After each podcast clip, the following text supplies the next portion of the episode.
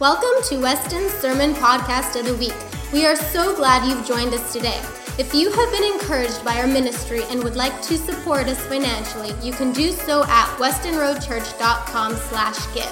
Thanks again for joining us, and we hope you enjoy this week's message. Amen. I'm excited to bring the word this morning, but I have to be honest, as a drummer, this is very tempting. Um, so I'm going to try to not come too close to the drum, or else I might beat it. Um, but it's good to be together today in church. And uh, I just want to give you a brief highlight of the weekend. Um, Friday night, we're just so pleased with uh, the turnout for Connect Night. And I commend each and every one of you who've made it a, point to, to come out, to get out of maybe your comfort zone, and uh, to come to church, um, get to uh, get under the word, get into the word, but under uh, some some some teaching, but also to connect. And uh, we've had an incredible response. And I just want to encourage you.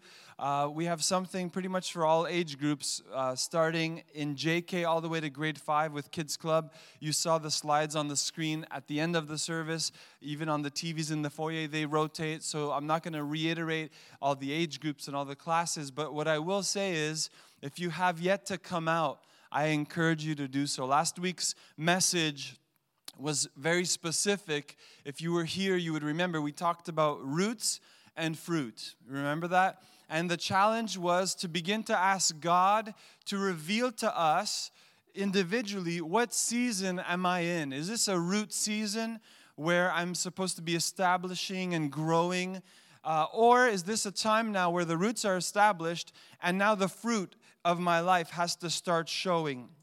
And so last week we talked about how to grow deeper roots. And I, I just simply gave you three ways. We stay planted uh, because you can't grow roots if you don't stay planted. Uh, we talked about being planted here at Weston and being in community, being connected. We, we said, number two, stay connected. And Friday nights is one of the easiest ways. We have Women with Purpose uh, launching again. Uh, tomorrow night, and it's going to be incredible. And then the third thing we said is stay nourished stay nourished. So feed on the word. And, and Friday nights, especially with the young adults, that's the group I lead, um, we're taking a deep dive into a specific book of the Bible. And the feedback that I received from some of you uh, young adults was, Pastor John, we need this, and this was really great. Um, one of the greatest fears I have, uh, a general fear, is we have access to this book, but we don't take the time to actually understand it or to dig deeper and to learn what God says in His Word.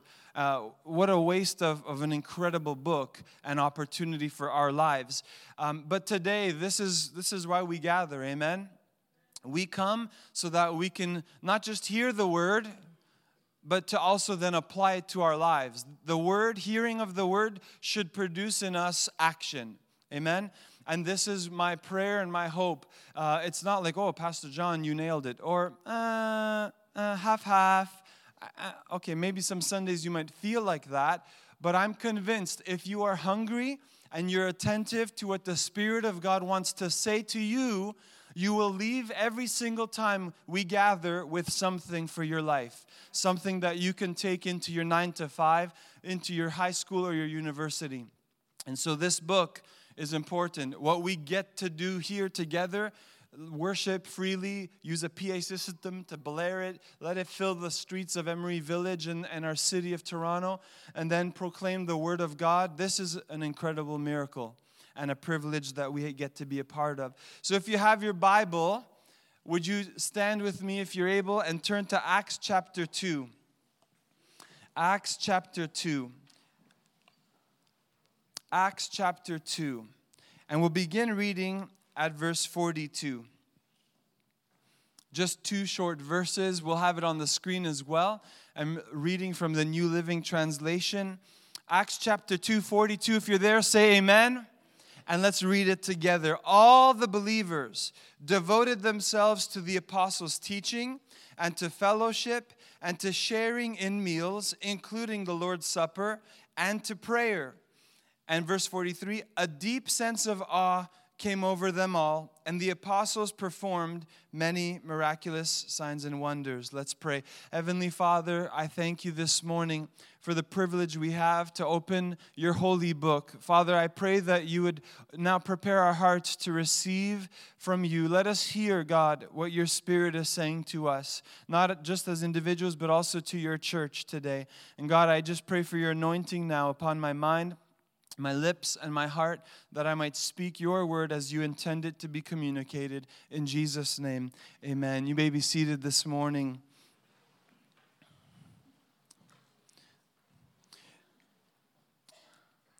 Acts chapter 2 and the two verses we read are basically the fruit of what happens in the first. Oh, there was the drum, getting closer.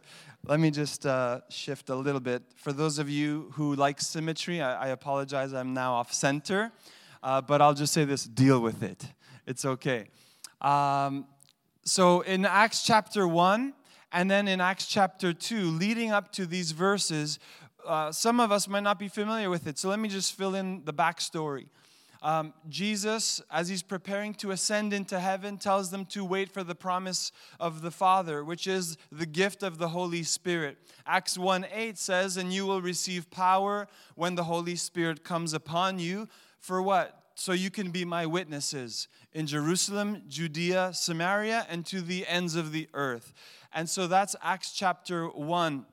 Now, Jesus said, What? Wait wait for the promise. And so this is what they were doing. There were about 120 people gathered and they were together in one room. They call it the upper room where they were meeting and they were waiting. And what happened is they received what Jesus said they would receive the promise of the Father. They began to speak in other languages, other tongues. And uh, as the Holy Spirit gave them utterance. As a result, it was starting to draw a crowd. People thought these guys are uh, speaking different languages. What's going on? Are they drunk? They said, No, it's too early in the day. Uh, and Peter takes the opportunity to begin to preach the first recorded sermon of the disciples in the New Testament. We call this the, the beginning of the early church. The, the church was starting from this point. And so he preaches a sermon full of boldness because of the Holy Spirit, conviction, he preaches the word, and 3,000 people get saved and believe the, the message of Jesus Christ. Like, like, what an incredible thing. So, this leads us right up to these two verses, which tells us what began to happen after all of this. There were 3,000 people. Could you imagine in a moment if we just went from this number to, you know, busting overflowing. We have to do multiple services. All, all of a sudden, this is kind of the picture when, you, when you're talking about 3,000 people. And I want to say this the first thing that we read is it says in verse 42 of Acts chapter 2 all the believers devoted themselves. All the believers devoted themselves. And then it lists a whole bunch of things that we're about to get to in a moment. But here's the interesting thing the new converts didn't merely add Christianity to their already busy schedules and their busy lives, but devoted themselves to their Christian experience. And here's an important thing. I mean, we could just say, okay, they devoted to what? And we want to know the four things. But I just want to spend a bit of time and emphasize the fact that they actually devoted themselves. A lot of times we might get it wrong in the sense of we just take Jesus and try to squeeze him in or add him into an already crazy busy life. If you add children to the mix, parents, I'm with you in that one. It's even crazier. And, and you have sleepless nights, just like they said. Our kids were vomiting all over, uh, well, at least the mom on Jody. But this is the reality. But Jesus has to play a significant role in your Christian experience. But to do that, we can't just try to squeeze him in. We actually have to consciously make decisions that will actually put Jesus as our priority in an already busy life. Can somebody say amen? Right? Life is busy. The title of today's message, before I get too far in and I forget to tell you, is Created to Connect created to connect. Just turn to your neighbor for a quick second. On your right, I'm going to be specific. Turn to your neighbor on your right and just say, You were created to connect.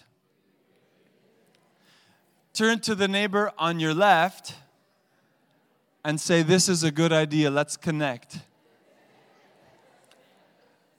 Now, if you're single, don't get weird this morning, all right?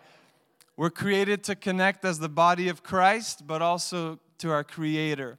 And we are created to connect. And it's interesting that as the church grew suddenly, seemingly suddenly, but I believe it was all God's plan, as the church grew, one of the first things, besides devoting themselves to the apostles' teaching, to prayer, and to all of these things, is that they connected. This is what it basically meant. They started to connect with one another. Um, let me emphasize, by the way, Friday night, 7:30 p.m. It's not going to be easy to come out. I get it. I'm there too. I know. You have to make it a priority. That's how it's going to actually make a difference in your life. Um, I mean, I said it last week, and I'll say it again. We didn't do a good job of encouraging the church to come out Fridays. And, and I saw the results, and it, it proved it. But this, this time, I'm making a difference. I'm going to do everything I can to tell you, but I can't make you drink, right? You can lead a horse to the water, but you can't force it to drink. But listen, connecting takes time. You have to plan it. So we've made time for that Friday nights at 7:30. Uh, we're going to connect with the Word and with one another. We want to grow deeper in our relationship with God and in our relationship with people. But we have to make time, or else it's, and if we don't make it a priority, guess what? Oh, I'm just so busy. So busy. It's so hard. Guess what? You'll always be busy. We live in 2018. Everyone's busy. And I'm guilty. When people say, hey, how are you, Pastor? Oh, busy, busy busy, busy. Of course, you know. And I realize I'm like that answer is not valid anymore because everyone says busy. So let me be uh, unique and let me just say, oh, it's been great. It's been great. You know, fast paced but amazing. God is doing some great things in my life, in my family, and in our church. But they devoted themselves. They devoted themselves. They committed to now, I'm going to give you these four specific things. Number one, the apostles' teaching. The apostles' teaching, it's not rocket science, it's basically modern day discipleship slash Bible study. Um, you need to sit under someone who's been in this book right the one of the worst things we can try to do is just give give someone the opportunity to stand up and speak uh, and teach a class a bible class and they have no idea what they're saying right and so, with the young adults, I, I, basically gave them a glimpse of when you attempt to, to stand and prepare a sermon or a lesson to teach. I showed them all of the steps and the things you have to consider when you're dealing with a Bible text.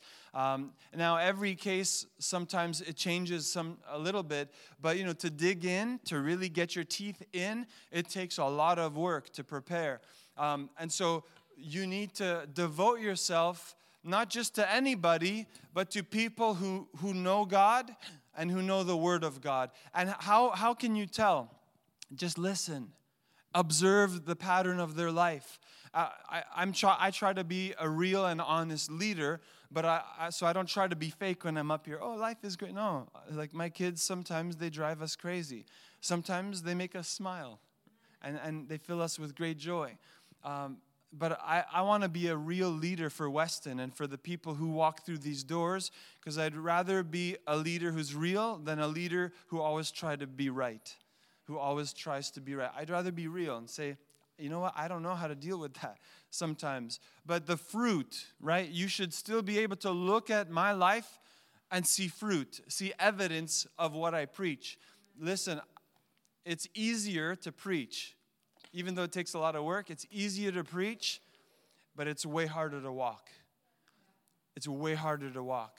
So you don't even need words to see the fruit of someone in their life. You can just look, really.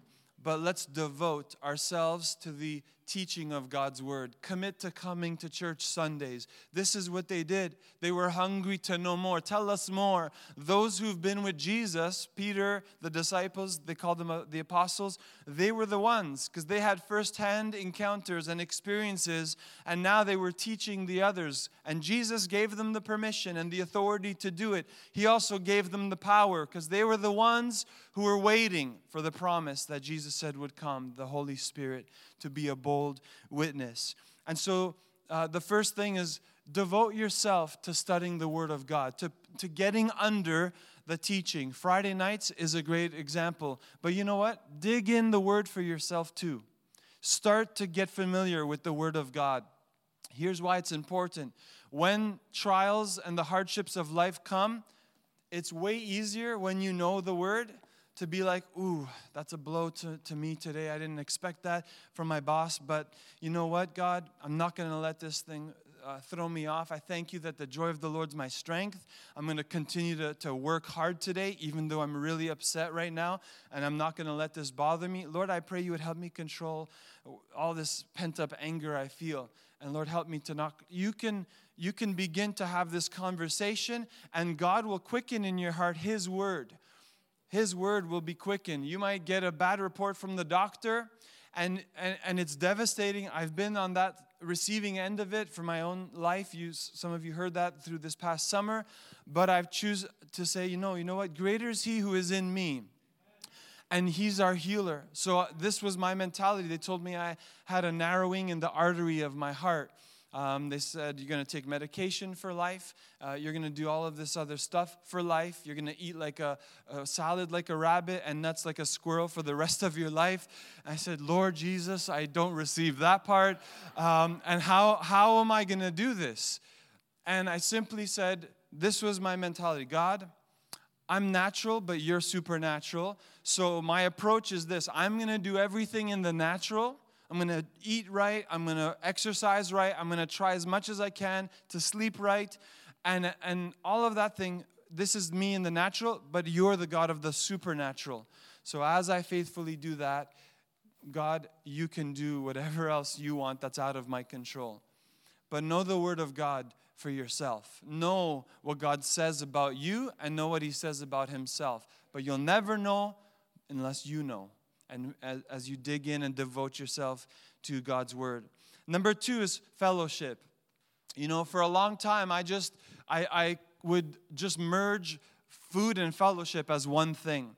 And I would just think that, oh, this is one and the same. Uh, we're, we're having a time of fellowship. In my mind, would actually mean just food. And, and I was actually mistaken. When you dig into, here's the word, uh, the word study, young adults, that we're going to talk about this coming Friday. When you dig into the word fellowship, and if you've been in church long enough, you've probably heard preachers say this. The actual Greek word used is koinonia. Koinonia. And I want to just take a brief moment to tell you what this koinonia kind of fellowship should look like and feel like. It's an association of close mutual relationship and involvement with one another. And so basically, it implies a certain level of intimacy. See, on Sundays, it's actually pretty easy to get by on surface relationships. You know what I'm talking about? How you doing? Good, good, right? And you're thinking, man, if I really answered the question honestly, we'd be here till 5 p.m. tonight, right? It's true. Some, and I, I'm guilty of saying that too. Good, good, so good to see you. God bless. And we move on. But intimacy, fellow, koinonia fellowship, goes deeper than that. It implies that there's an, a level of intimacy, a singleness of purpose. So today, there's a level of koinonia fellowship as we gather because there's a singleness of purpose for why we've come. I mean, some of us, maybe you're like, yes, I am created to connect, and you're, you're like scoping out the place. I don't know, I'm not judging you.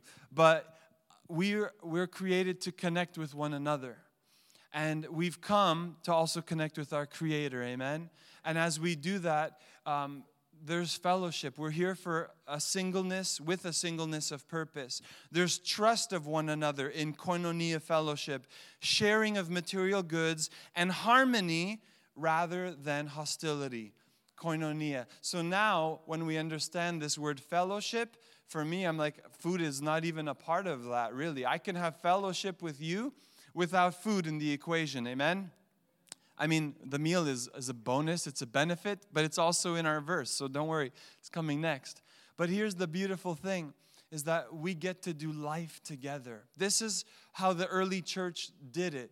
And if you want to read through Acts chapter 2 and on, you're going to see that they would even care for one another. They, someone had a need, they would sell property and, and would, would help in that way. So they were a very generous community as well. And that's why, as a church, like, why should we be different than how it all began and is recorded in Scripture?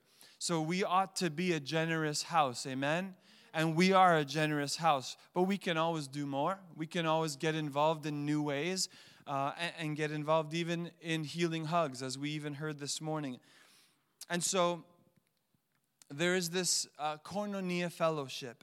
And fellowship is spiritual. See, if you just thought fellowship was food, you say, ah, what's the point? Well, food, food, coffee, coffee. No, no, no. Fellowship is spiritual, it's going beyond the surface and actually getting to know one another. And where God deals with us, how many of you would agree, is not the surface, right? God, when He deals with you in a real way, He actually gets through the surface and gets to the heart of who you are. And uh, Women with Purpose is another great night of fellowship, of koinonia, where you're gathered with a, a singleness of purpose. And I'm excited for tomorrow night. It's going to be a good night. And number three, the sharing of meals. See, food's not left out. The sharing of meals, including the Lord's Supper, it says. And by the way, we are going to have communion at the end of this month on the 30th. Um, I know a few of you have been asking. Uh, it's not nothing forgotten. It's just something that is important and vital. Um, so, just so you know, at the end of the month, we're going to have a communion service as we remember everything that Jesus did for us and they would share meals. They would meet in homes and they would break bread and they would spend time together eating. And in this day and age, I mean, I was maybe a young teenager, so we're talking like 90s, early 90s. I'm, I'm dating myself, but that's okay, I don't care. Um, but I remember after church, even if my mom had nothing, she would still try to invite people over. And in this day and age, it's kind of a lost art of hosting and uh, of being hospitable and opening up a home. And I know many of you are very gracious. I have a lot of invites that are very, still pending from a year ago uh, that I'm like, okay, we're going to make it up. But breaking bread together is important. And there's something special that happens when we sit down and eat. You know what I realized? It's, it, it's not science, it's just observation is that when we sit and we start chatting and you know have some cheese and have some salad